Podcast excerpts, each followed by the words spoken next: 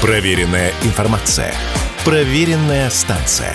Радио «Комсомольская правда». пятнадцать лет в эфире. Что будет? Честный взгляд на восьмое февраля. За происходящим наблюдает Иван Панкин. Да, действительно, Иван Панкин в студии радио «Комсомольская правда». Продолжаем наш эфир. Приветствую всех тех, кто к нам только что присоединился. Напоминаю про трансляции и трансляции в Ютьюбе. Канал Неопанкин. Присоединяйтесь, подписывайтесь, пожалуйста, пишите в чате. В середине часа пообщаемся. Во время большого перерыва микрофон будет работать в Рутюбе и во Вконтакте канала группа «Радио Комсомольская правда». И все то же самое. Подкаст.ру – замечательный агрегатор. Можете слушать там или на сайте радиокп.ру. Там кнопка «Прямой эфир». Телеграм-канал Панкин, Виталь, реальность тоже. Можете подписываться. Или радио «Комсомольская правда». В телеге тоже есть. Там дублируется прямая видеотрансляция. К нам присоединяется Александр Казаков, политолог, бывший советник главы ДНР Захарченко. Телеграм-канал, собственно, Казаков тоже найдите, подпишитесь. Александр Юрьевич, я вас приветствую. Аналогично. Так, Александр Юрьевич, знаете, у меня для вас непростая тема для не то чтобы даже разговора, сколько для разбора. Как-то раз вы пробросили такую фразу, что, ну, дело в том, что огромное количество, ну, не огромное, ладно, некоторое количество терактов произошло в России. Более восемьдесят человек за только месяц погибли в результате этих терактов. Я имею в виду мирных людей, не считая сбитый ИЛ. Его за скобки выводим. Угу. И я помню, что когда мы что-то подобное с вами какое-то количество месяцев назад обсуждали, вы пробросили такую фразу. Надо понимать, что мы наступаем, а они отвечают. Вы знаете, я что-то подобное вчера сказал нашим слушателям во время перерывов, когда с ними общался, с чатом. И, вы знаете, меня закидали камнями, грязью и чем только не закидали на этот счет, потому что по логике людей, по логике слушателей, это мы отвечаем. Так давайте разберемся, кто кому отвечает на самом деле. Это очень важно. То есть займемся психологической реабилитацией, да? Да-да-да.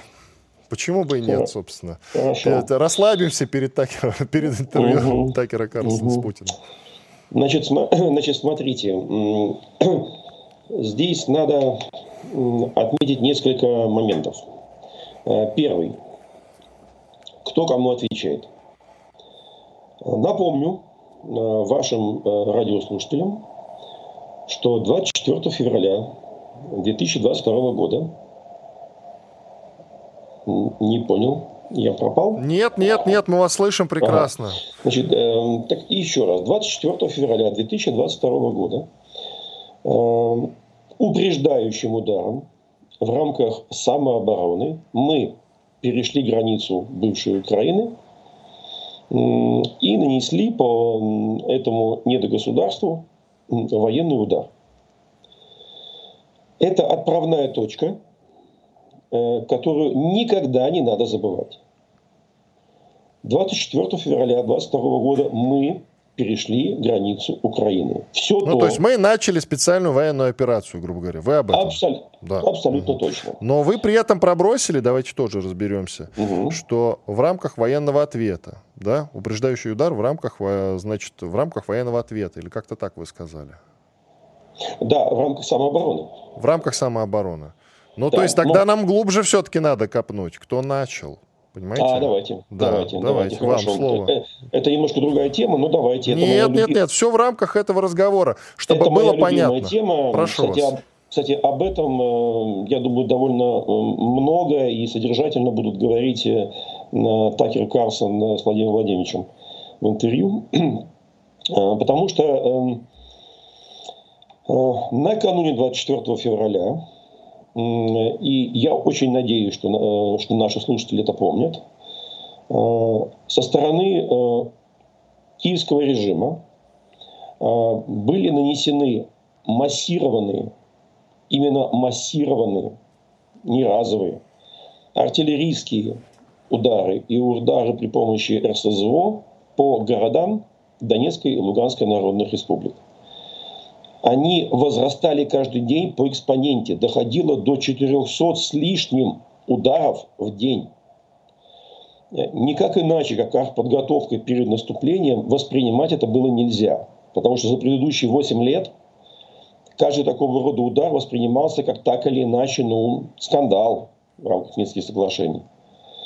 К этому же моменту, двадцать четвёртого февраля, киевский режим, вопреки Минским соглашениям, подтащил к линии разграничения все свои тяжелые вооружения. Грады, ураганы и прочее, и прочее, и прочее. У границ ДНР и ЛНР находилась сто восьмидесятитысячная группировка войск киевского режима. Не было никакого сомнения, что после этого массированного артиллерийского удара киевский режим перейдет в наступление. И, а за два дня до этого мы признали ДНР и ЛНР э, как суверенные государства и подписали с ними договор о взаимопомощи, включая и военную взаимопомощь. В этом смысле э, наше наступление двадцать четвёртого февраля было упреждающим ударом. А вот сейчас Александр Казаков, к сожалению... А вот, продолжайте, все, продолжайте. Вот, э, в этом смысле двадцать четвёртого февраля э, наше наступление было в полном смысле слова упреждающим ударом, э, упреждающим атаку киевского режима на Донецкую и Луганскую народные республики. Скажу сразу, что было бы, если бы это произошло. Я четыре года провел до гибели моего командира в Донецке. Мы об этом говорили каждый день. Вы имеете в виду Захарченко? Вы имеете в виду Захарченко? Так, так точно, mm-hmm. да, Александр Владимирович Захарченко. С четырнадцатого по восемнадцатый год я был его советником. Мы каждый день говорили об этом и каждый день готовились к этому. И на самом деле достаточно адекватно оценивали наши силы. Однажды Саша Сладков сказал об этом в эфире. На него как бы все обиделись, но сказал он правду. Потому что первый и второй армейские корпуса, то есть первый это Донецкий, второй Луганский, в совокупности не превышали сорок, эти по-честному, сорок тысяч человек, которые находились на линии разграничения. Против них стояла группировка сто восемьдесят тысяч человек, вооруженные современным оружием, в отличие от ДНР и ЛНР, которые были ограничены оружием две тысячи четырнадцатого года. Ну, так сложились обстоятельства, мы не могли получать более современные, потому что обвинили бы Россию в том, что она снабжает оружием ДНР и ЛНР. И мы понимали, совершенно адекватно понимали, что продержимся мы против противника двое-трое суток. Все. После этого первый, второй армейский корпус героически погибают под ударами войск киевского режима. Напомню, что это не ВСУ, это те самые нацбаты, тот самый Азов, тот самый Айдар. Запрещенные в России. Совершенно верно. Вот те самые разрисованные сатанинскими татуировками уроды, прорвав нашу оборону, а от города Донецка, да там не было от города, они стояли фактически уже в «Спартаке». Это, это уже Донецк. Это максимальное расстояние от Донецка, Авдеевка, двенадцать километров. Прорвав э, оборону, они бы начали тотальную резню, потому что в Донецке и в Луганске для нацбатов Украины враги были все. Дети, женщины, старики, военные, все до одного. Они бы начали тотальную резню. И резня это была бы в прямом эфире. Вы же помните, что они творили даже во время СВО, когда резали горло нашим военнопленным, стреляли в ноги. Это было бы массово, в прямом эфире. И показывали бы все это нам, нашему любимому народу. Я, например, уверен, что мы бы этого не пережили просто. Потому что это наши люди, их бы резали, как свиней в прямом эфире. А мы бы не успели ничего сделать. Просто физически не успели. Поэтому тот э, факт, что мы начали специальную военную операцию двадцать четвёртого февраля, это было спасение миллионов людей. Напомню, На тот момент население ДНР и ЛНР было около четырех миллионов человек. Это не две-три деревни. Вот. В этом смысле я говорю, что это была самооборона и упреждающий удар. Я вам усложню задачу. Давайте. Нам нужно тогда отправиться, ну, допустим, хотя бы в тринадцатый год. Ну, далековато. Ну, а чего далековато? Ну, давайте в четырнадцатый хотя бы. Ну, я имею в виду, конечно, предтечу. Угу. Давайте. Получается, они-то это видят так, что Россия, по сути, аннексировала Крым. Они же не разбираются в том, какие события. Ну, тринадцать, в две тысячи тринадцатом году начались известные события. В Киеве да. в конце года, я об этом говорю. Потом в две тысячи четырнадцатом Майдан продолжился. И потом угу. уже Крымская весна, собственно, как следствие, безусловно. Да. Но западная аудитория-то этого не понимает, безусловно. И не осознает, какие события происходили до этого. Никто же не берет в расчет тот факт, что, допустим, в том же две тысячи восьмом году, когда был россий... грузино-осетинский конфликт, российско-грузинский его можно называть, что Украина поставляла вооружение и, по сути, поставляла туда военных, да, хотя они неофициально отправились, но мы-то знаем эту правду. Но об этом мы да. с вами продолжим говорить. Тут действительно важно разобраться, в какой момент и кто начал первый, скажем так, потому что аудитории, даже нашей, не до конца это понятно. Иван Панкин и Александр Казаков, бывший советник главы ДНР Захарченко. Совсем скоро мы продолжим этот разговор. Радио «Комсомольская правда». Срочно о важном. Что будет? Честный взгляд на восьмое февраля. За происходящим наблюдает Иван Панкин. Иван Панкин и Александр Казаков, бывший советник главы ДНР Захарченко. Александр Юрьевич, давайте продолжим. Мы рассуждаем, я напомню, на тему, кто кому в рамках российско-украинского противостояния отвечает. Мы, в принципе, уже часть этого вопроса обсудили, но угу. я предложил копнуть глубже, ведь мы все это обсуждаем в рамках как раз текущего противостояния, два года которому вот совсем скоро, да. да, сто лет в обед, как говорится, а можно не только в конец две тысячи тринадцатого года сходить, но еще и, допустим, в две тысячи третий год, там был конфликт вокруг острова Тузла, Тузла. Как мы помним, да, да тоже да. практически, да. который до это, до дошел до Крым, войны. Крым, до этого был Крым при Мешкове, да. Вот, вот, вот. Так все-таки, угу. кто первый начал? Давайте постепенно начнем разбираться. Кстати, у вас была хорошая тема в рекламе. Слушатели этого не слышали, потому что они слушали новости. Одним предложением можно отреагировать да. на ваши слова о Шевчуке? Да, пожалуйста. Да, да, да. Я в перерыве общался, да. Да. да. Просто один вопрос и один ответ от Давай. меня, и все, и возвращаемся. Угу. Можно ли быть пацифистом так. в воюющей стране? Уточняю. В сегодняшней России. Да, можно. А что вы имеете в виду? Вы как бы таким образом защищаете Шевчука, певца, или что? Нет, это я сейчас говорю, вы говорили про Шевчука. Я говорю в целом о нашем, наших сообществах. Можно ли быть пацифистом в современной России, которая находится в состоянии войны с Объединенным Западом? Да, можно. Для этого есть, у людей есть для этого право, и оно защищено. Можно быть против войны вообще. Нельзя быть э, сторонником того, чтобы Россия проиграла в войне. Нельзя переходить на сторону противника. Нельзя донатить в пользу ВСУ. Нельзя поддерживать киевский бандеровский режим. Можно быть пацифистом? Да.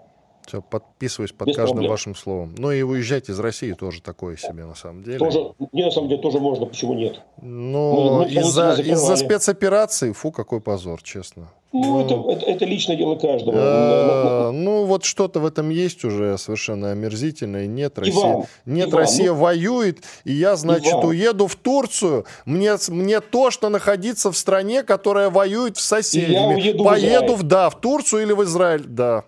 Да. Гениально. Иван, ну вот насчет тошно там и прочее, вы знаете, имеет человек право э, испугаться? Конечно, имеет. Человек испугался, сбежал, осел, подумал, пришел в себя, попросил по возвращении, вернулся. Это нормально. Вот, ну нас, ладно, затронута весьма нас, волнующая тема, она нас, уйдет нас далеко в сторону. Как да, у нас, не, у нас не Великая Отечественная война, у нас нет военного положения в стране, мы не объявляли состояние войны, поэтому э, вот мы живем в таких э, вот параметрах. Пацифисты имеют право быть пацифистами, э, человек имеет право испугаться. Но если он переходит на сторону противника, то это госизмена. Тут все просто. Да. Значит, за Шевчука же я тоже заступился в перерыве. Я сказал, что он живет-то в России, он никуда не уезжал. И, насколько я знаю, он никогда не поддерживал киевский режим. Да, вроде бы я тоже не слышал, на самом деле, да. такого. Но там разговор был об иноагенте Муратове, который а, бывший, а, бывший, а, бывший, бывший главный редактор. Режим, да, «Новая газета». Он поддерживал бывший главный редактор, ну или уже, я не знаю, «Новой газеты». Это как раз. С ним вообще очень интересная история. Давайте сейчас да. мы не будем ее трогать. Это глубоко очень нужно рассуждать. Все-таки Хорошо. давайте Россия, Украина, кто начал там первый. Вот Давай, это давайте, значит, вернемся. В, ну, вы предложили в тринадцатый год. Значит, в тринадцатом году... Да нет, ну, э... понять бы действительно вообще, кто... берега попутал, коль уж мы затронули остров Тузлу. Хорошо. Значит, тогда нужно возвращаться в две тысячи восьмой год. Давайте. В Турцию, где проходил э, саммит э, Североатлантического альянса, на котором лично присутствовал Путин, кстати. На этом саммите, вопреки возражениям, категоричным возражениям тогда еще Германии и Франции, э, Украина, э, это, был, это официальный документ, э, Украина была признана как э, государство, которое э, намеревается вступить в НАТО. Это заявила НАТО, Североатлантический альянс. Военная организация, которая уже тогда находилась на границе нашей страны, по крайней мере, в Прибалтике. И тогда же наша страна устами президента... Стоп, тогда он был... Нет, ну, не важно, не важно, давайте, да, да. понятно, конвоиста. Устами Путина, да, было заявлено, что это неприемлемая для нас ситуация в, от слова «вообще». Я напомню разговор э, Путина с Зарубиным э, за бортиком хоккейного поля, где он считал минуты, э, за которые американская ракета от Харькова долетит до Москвы. Это такое количество минут, насколько малое, э, что эти ракеты перехватить для нас сегодняшних, нет, точнее так, для нас вчерашних, но даже сегодняшних, с нашим э, ПВО, С нашей, с нашей противоракетной обороной очень большая проблема. Было сказано тогда, это неприемлемо для нас. И если вы попытаетесь это сделать, вы получите по морде. Ну, собственно, получите вы, а морда будет украинская. И, казалось бы, эта тема как бы ушла на поля. Никто ситуацию не подгонял, не спортовал, казалось бы. Но вот те самые пять миллиардов долларов, которые Вашингтон вложил э, в то, чтобы Киев дрейфовал в сторону НАТО, о которых говорила Вика Нуланд, э, они же никуда не делись. Это же не мы сказали, это она сказала. В итоге к четырнадцатому году, к тринадцатому году э, ситуация вышла... Э, на пороговые значения. В чем это выражалось конкретно? Значит, Киев с Януковичем вместе. Евросоюз, не НАТО, Евросоюз заставлял. Вспомните, ну, вот, ну мы же взрослые люди, да, и память у нас ну, вроде у всех нормальная. Это же была картинка. Саммит в Вильнюсе, куда приезжает Янукович. И как с ним ведет себя Анжела Меркель. Мы же помним эту картинку. Она только, вот, ну, только селедкой по щекам не хлестала. М-м- Украину заставляли подписать ассоциацию с Евросоюзом. Для чего? Для того, чтобы Украина не вздумала вступить в Евразийский экономический союз. Все понимали, что и там, и там быть нельзя. Это чистая экономика. Открытая граница между двумя экономическими сообществами, везде свое таможенное, санитарное и прочее. Это, это невозможно. То есть к этому моменту, к тринадцатому году, Украину просто взяли вот за грудки и просто тащили. А Янукович сопротивлялся. Кстати, это уже достоверный факт, когда Янукович и его там Левочкин, глава администрации, и другие люди принимали решение о начале переговоров в ассоциации с Евросоюзом, они не читали тот документ, он даже не был переведен. Они вообще не читали, что они собираются подписывать. Я даже знаю, кто перевел и кто им принес. Они прочитали и сказали: мама дорогая, что мы делаем? Это был тринадцатый год, конец тринадцатого года. И когда стало ясно, что Киев под руководством Януковича собирается соскочить с европейского трека и перенастроить внешнюю политику, политику Украины в сторону Евразийского союза, то есть Москвы, Минска, Астаны и так далее, вот тогда было принято решение: ну ладно, не хотите, мы сейчас через колено сломаем. Ну, начали ломать. В две тысячи тринадцатом году, даю слово, вот в этом смысле, в ноябре месяце в Киев заехали группа американских специалистов по пиару и работе со средствами массовой информации. Они жили на четвертом этаже здания эс бэ у в Киеве.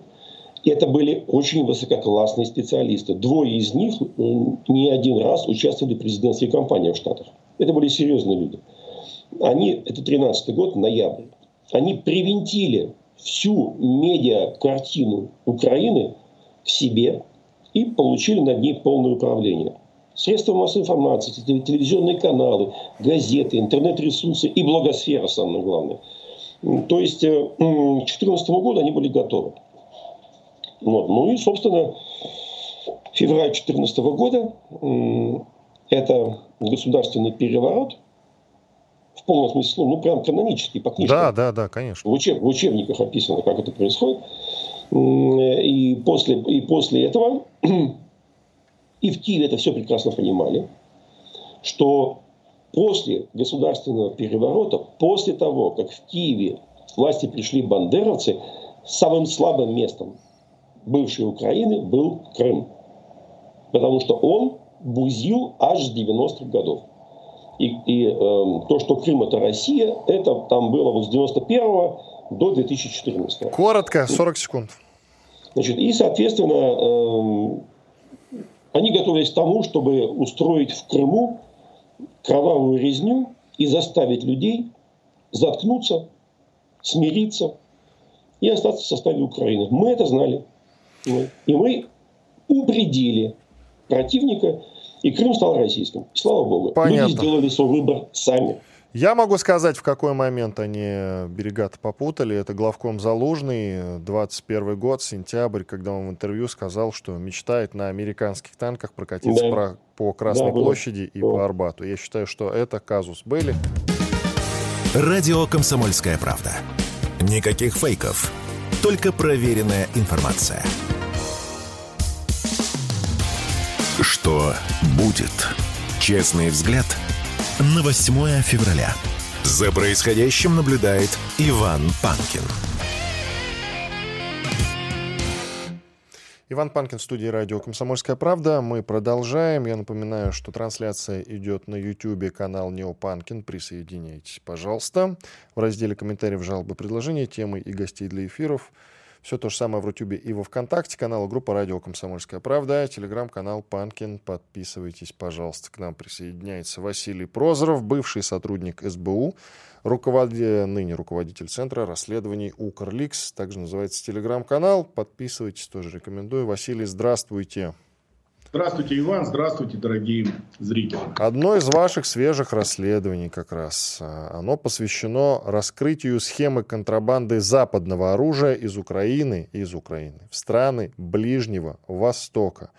Ну, рассказывайте, пожалуйста.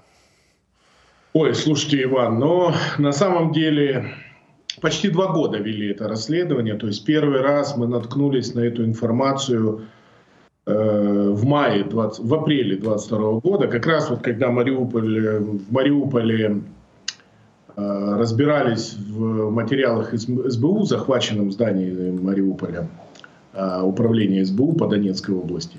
И там попались на глаза агентурные сообщения агентов эс бэ у по, э, по, по городу Мариуполю, как раз которые свидетельствовали о том, что западное оружие, которое поставлялось в подразделение вэ эс у, что оно продается на сторону. И продается в том числе на Ближний Восток. Возможно.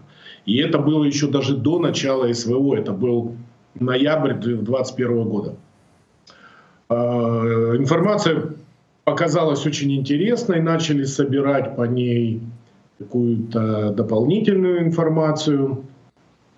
Э, пленные много подсветили. Как бы в фильме мы указали только двоих пленных. Ну просто выбрали наиболее характерные. Один боец Азова, один боец девяносто пятой десантно-штурмовой бригады. То есть вроде как элита.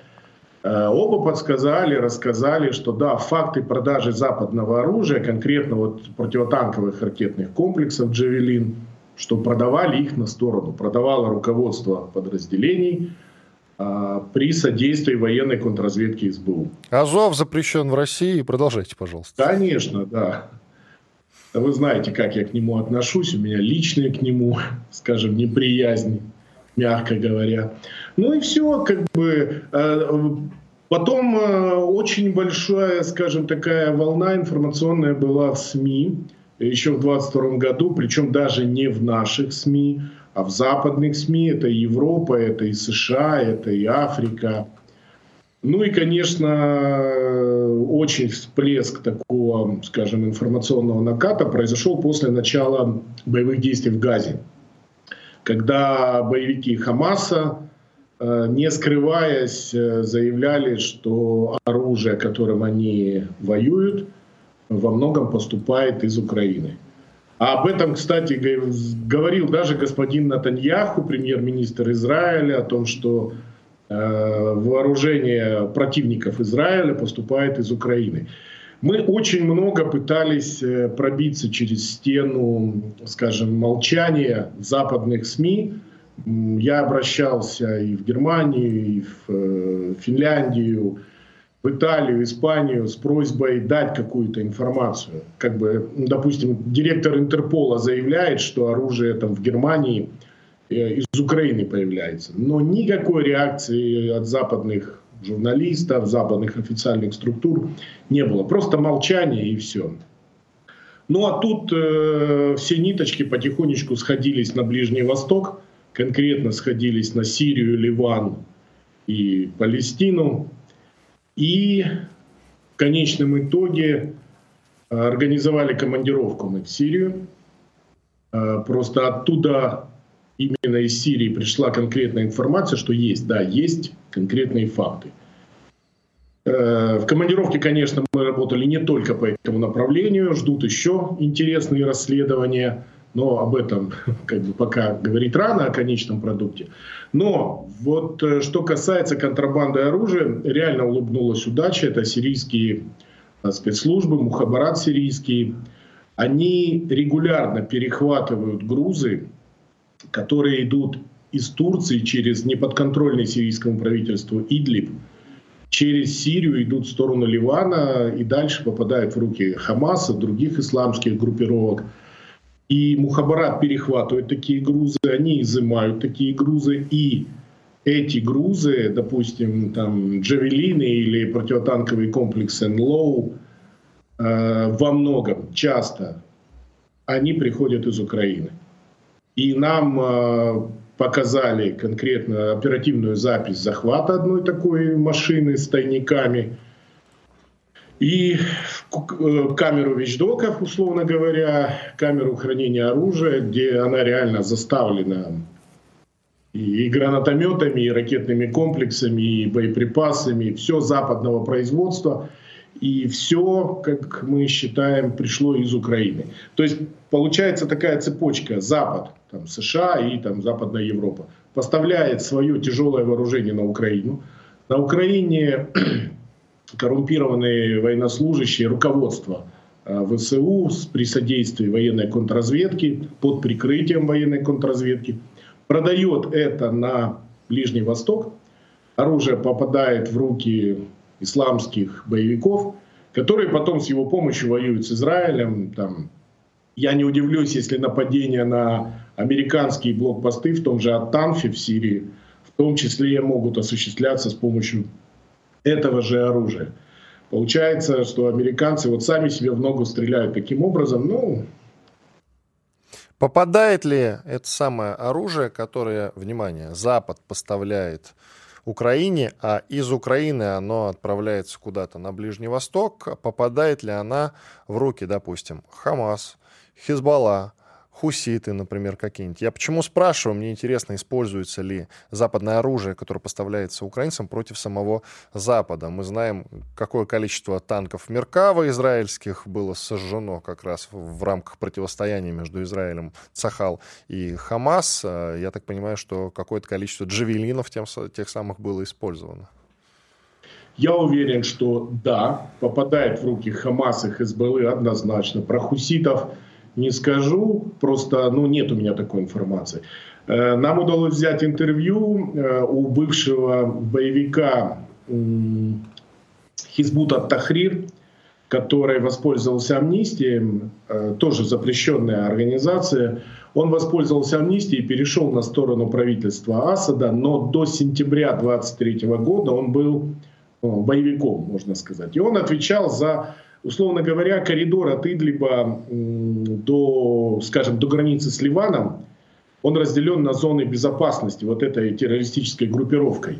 И каждый, за каждый участок безопасности по проводке колонны, условно говоря, отвечает какой-то маленький руководитель какого-то исламского там, террористической группировки. И вот этот человек, с которым мы брали интервью, он был вот одним из таких руководителей маленьких, который отвечал за безопасность прохода контрабандного оружия на своем участке. И вот он рассказал, что это налаженная схема, это вообще система. То есть боевики подразделений, которые э, воюют в том же в Палестине, там, на территории Ливана, на территории Сирии, они составляют заявки, подают их своему руководству. И на совещании э, командиров боевых подразделений эти заявки сходятся в одну единую точку командованию, допустим, Хизб ут-Тахрир. И там говорят, например, нам надо там, десять джавелинов, двадцать нлоу, три стингера, там, ну и так далее. И эта заявка поступает коррумпированным связям исламских подразделений на Украину, где ее выполняют. Срок доставки э, с Украины до границы с Ливаном порядка двух недель. Представляете, насколько это налажен механизм. И да, это оружие, то есть он четко сказал, что это оружие, вот когда он работал летом двадцать третьего года, это шло э, в Ливан в руки Хамас. То есть он, он однозначно сказал, что наши братья, которые воюют с Израилем, мы им поставляли оружие. А на Западе знают об этом, об этих схемах или нет? Что-нибудь известно об этом? Вы знаете, складывается впечатление, что знают. Возможно, это вообще... Ну... Можно я прерву вас? Просто почему... Василий, дело в том, что вот Израиль почему отказывается, допустим, в том числе на Украину, поставлять свое оружие? На официальном уровне они признают, что касаются того, что их собственное оружие, которое будет куда-нибудь поставлено, а потом вернется или попадет не в те руки, будет использовано против самого Израиля. И именно поэтому они его никуда не поставляют. Ну, только продают официально, безусловно. Но никому не поставляют, в том числе Украине. Вы абсолютно правы, я с вами согласен. Они все, я думаю, прекрасно знают. Просто закрывают глаза, потому что, я думаю, разные цели преследуют. Тем же производителям оружия выгодно, чем больше оборот, тем больше прибыль. Каким-то, допустим, группировкам в США выгодно, например, разжигание войны на Ближнем Востоке. Напрямую они, например, Хамасу поставить оружие не могут, ну, чтобы обе стороны как можно дольше убивали друг друга. А вот через Украину, через коррумпированных людей вполне возможно. Я, я думаю, существуют люди, которые просто в доле с украинской стороной, которые получают откаты от продажи этого оружия. В том числе ЦРУ и эм шесть наверняка. ЦРУ и эм шесть, конечно. Ну, вы помните, да, был грандиозный... Давайте паузу сделаем. Василий, оставайтесь с нами. Через две минуты продолжим. Василий Прозоров, бывший сотрудник СБУ, руководитель Центра расследований UkrLeaks. Найдите в Телеграме. Радио «Комсомольская правда». Срочно о важном. Что будет? Честный взгляд на восьмое февраля. За происходящим наблюдает Иван Панкин. И Василий Прозоров, бывший сотрудник эс бэ у, руководитель Центра расследований UkrLeaks. Телеграм-канал также называется. Найдите и подпишитесь латиницей. UkrLeaks. Василий, коротко еще, да, надо закончить вот эту тему с вашим расследованием. Оно посвящено раскрытию схемы контрабанды западного оружия из Украины в страны Ближнего Востока. Мы как раз остановились на том, что, скорее всего, Запад, конечно же, в курсе. И даже такие структуры, как цэ эр у и какой-нибудь эм и шесть в доле. Вот, коротко закончите, так это или нет, и дальше пойдем. Я думаю, вы абсолютно правы. Можно припомнить, например, историю Иран-Контрас, это конец восьмидесятых, когда оружие из США поставлялось в Иран, который был под санкциями. Ему нельзя было поставлять оружие, а на вырученные деньги цэ эр у снабжало подразделение Контрас в Латинской Америке, потому что тогда не было у них возможности напрямую их финансировать. Поэтому цэ эр у, эм и шесть, французская разведка, они давным-давно умеют и знают, как это делать, как зарабатывать, вот скажем, да, так, левые деньги. Поэтому ничего удивительного в этом нет. Я уверен, что они знают про это, но просто помалкивают, потому что это для них выгодно.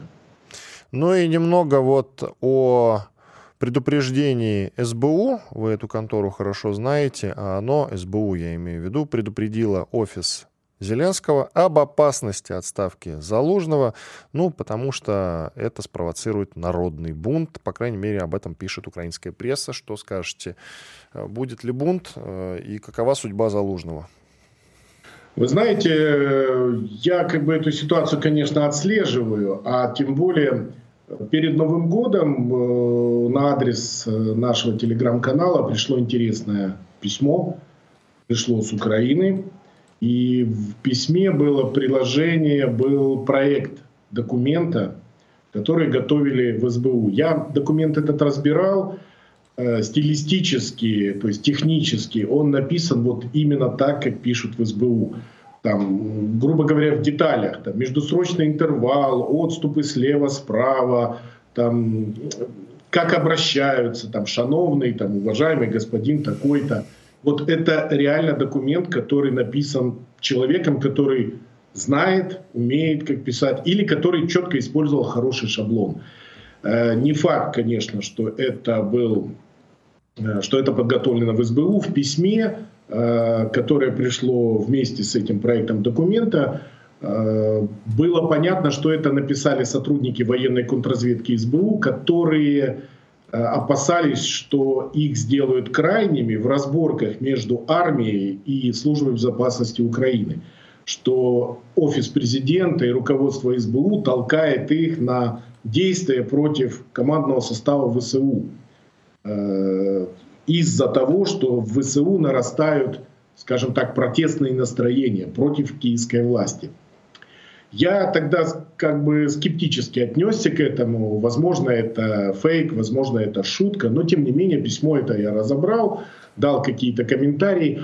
А вот сейчас, по прошествии, скажем, ну, почти два месяца, я теперь склоняюсь к тому, что это был, наверное, не фейк, что это действительно было так, что эс бэ у действительно отслеживает ситуацию. Нет, служба, конечно, отслеживает ситуацию. В любой стране спецслужбы следят за настроениями в армии. Ну, это нормальный порядок вещей.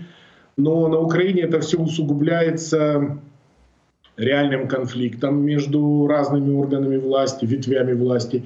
И, конечно, маниакальной вот подозрительностью со стороны господина Зеленского, который как шоумен, он мыслит даже вот в парадигме популярности, первого места по значимости, по узнаваемости. Он не может допустить, чтобы кто-то был выше его, в том же даже рейтинге популярности среди народа. Я думаю, это тоже накладывает отпечаток в обострение ситуации между Зеленским и Залужным. И в лице Залужного, скажем, вообще с руководством Вооруженных сил Украины. И в связи с этим, конечно, Служба безопасности Украины, как орган, который подчиняется напрямую президенту, она не может стоять в стороне. И она, естественно, ситуацию отслеживает, а, возможно, и будет вмешиваться. И, конечно, наблюдаем с интересом за всем происходящим. Тут четко надо сказать, что все, что во вред врагам, все нам на пользу. Я думаю, что Залужного будут убирать. Я думаю, что он сам этого хочет. Поясню, почему я так думаю. Он понимает, что на кого-то надо будет повесить собак. За огромнейшие потери, за провал наступления, за неудачи вот сейчас, в зимний период, там та же Авдеевка сейчас, там на Купинском направлении просчеты массовые, просто геноцид морской пехоты в Крынках. Кто-то должен за это все отвечать. И Залужный понимает, что если он не уйдет, то собак будут вешать на него. В общественном сознании все равно будет виноват он, как главнокомандующий. Поэтому, я думаю, он хочет, чтобы он ушел, но не самостоятельно, а чтобы его отправили в отставку, и он тогда примерит на себя роль такого несправедливо обиженного, отец э, солдатам, слуга царю, а его вот взяли так, несмотря на все заслуги, и убрали. И тогда потом он сможет развернуть свою вот эту э, карьеру даже в каком-то другом направлении. А негатив весь пойдет на его предшественника, ну и, соответственно, на центральную власть. В свою очередь, офис президента и господин Зеленский, я думаю, они конкретно сейчас изыскивают возможности убрать Залужного, но так, чтобы его сделать виноватым во все просчеты. Поэтому, я думаю, желание убрать Залужного совпадает у обеих сторон. Вопрос только во времени и в обстоятельствах, как будет подано это решение. Но все-таки судьба его интересна. Бросят ли его в застенки, как вы считаете? Или все-таки дадут спокойно уехать послом в Великобританию, например? Я не думаю, что его бросят в застенки, слишком медийная фигура, и надо все-таки признать, что популярностью в войсках он пользуется, именно в армии, да, и в среде, скажем, простых граждан Украины есть у него определенный сложившийся позитивный имидж. Поэтому, я думаю, власть не пойдет на какие-то радикальные меры. Ну, конечно, если не будет вообще там принято решение там, устроить ему автокатастрофу. А или, способен или ли народ... российский Искандер куда-нибудь... Ну да, прийти. Это, конечно, да, это, это понятно. Способен ли народ на бунт, если вдруг с ним обойдутся несправедливо? Нет.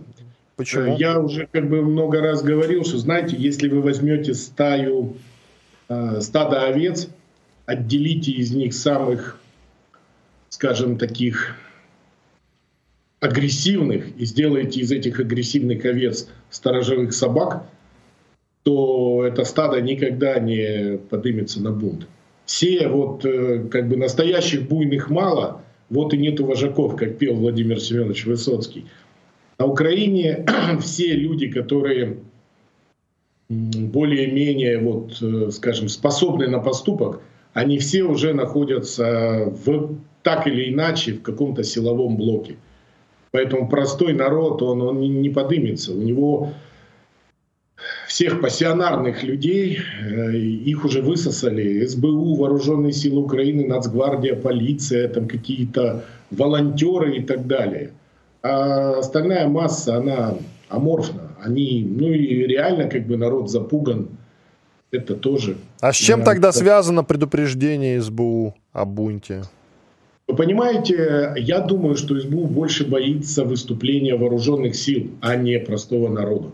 Ну, например, какой-нибудь командир бригады, лично преданный Залужному, который его вытащил там от лейтенанта до полковника, продвинул, и который может поднять свою бригаду и сказать, а давайте-ка, ребята, нашего батьку там несправедливо обидели, а давайте мы вот этим всем там тыловым крысам покажем, кто в доме хозяин. Ведь такие разговоры в вэ эс у идут давно, что мы тут воюем, а они там в Киеве сидят, там по ночным клубам ходят, на Мазерати ездят, э, набивают карманы э, коррупционными схемами. Такие разговоры ходят, и это правда. И накал, скажем, противостояния, по крайней мере, пока информационно-морального, наверное, между бойцами, которые на фронте, и, скажем, ну, условно назовем, тыловыми крысами в Киеве, он есть, он существует. И поэтому эс бэ у обоснованно, я думаю, подозревает, что Может быть, какое-то, как бы скажем, отставка Залужного или какие-то действия против Залужного может послужить и таким детонатором э, проявления, скажем, гнева со стороны вооруженных сил. Ведь если люди воюют уже который год, то вы же понимаете, там в психике уже есть определенные изменения. Если человек на фронте и каждый день рискует жизнью, то как бы жизнь он свою и чужую особо уже не ценит. Где гарантия, что он не развернет свой танк и не поедет на Банковую в Киеве? Справедливо. Спасибо большое. Василий Прозоров, бывший сотрудник эс бэ у, руководитель Центра расследований UkrLeaks. Рекомендую подписаться на одноименный телеграм-канал. Так, ну к финалу подходим. Иван Панкин был здесь, остался доволен, как я люблю повторять. Игорь Виталь сегодня тоже присутствовал. И он тоже, я надеюсь, остался доволен. Я напоминаю, что в два часа ночи мы все будем смотреть интервью Такера Карлсона с Владимиром Путиным. У нас будет трансляция. Причем приведем синхропереводчика от Министерства иностранных дел, который будет это все переводить. Радио «Комсомольская правда». Мы быстрее телеграм-каналов.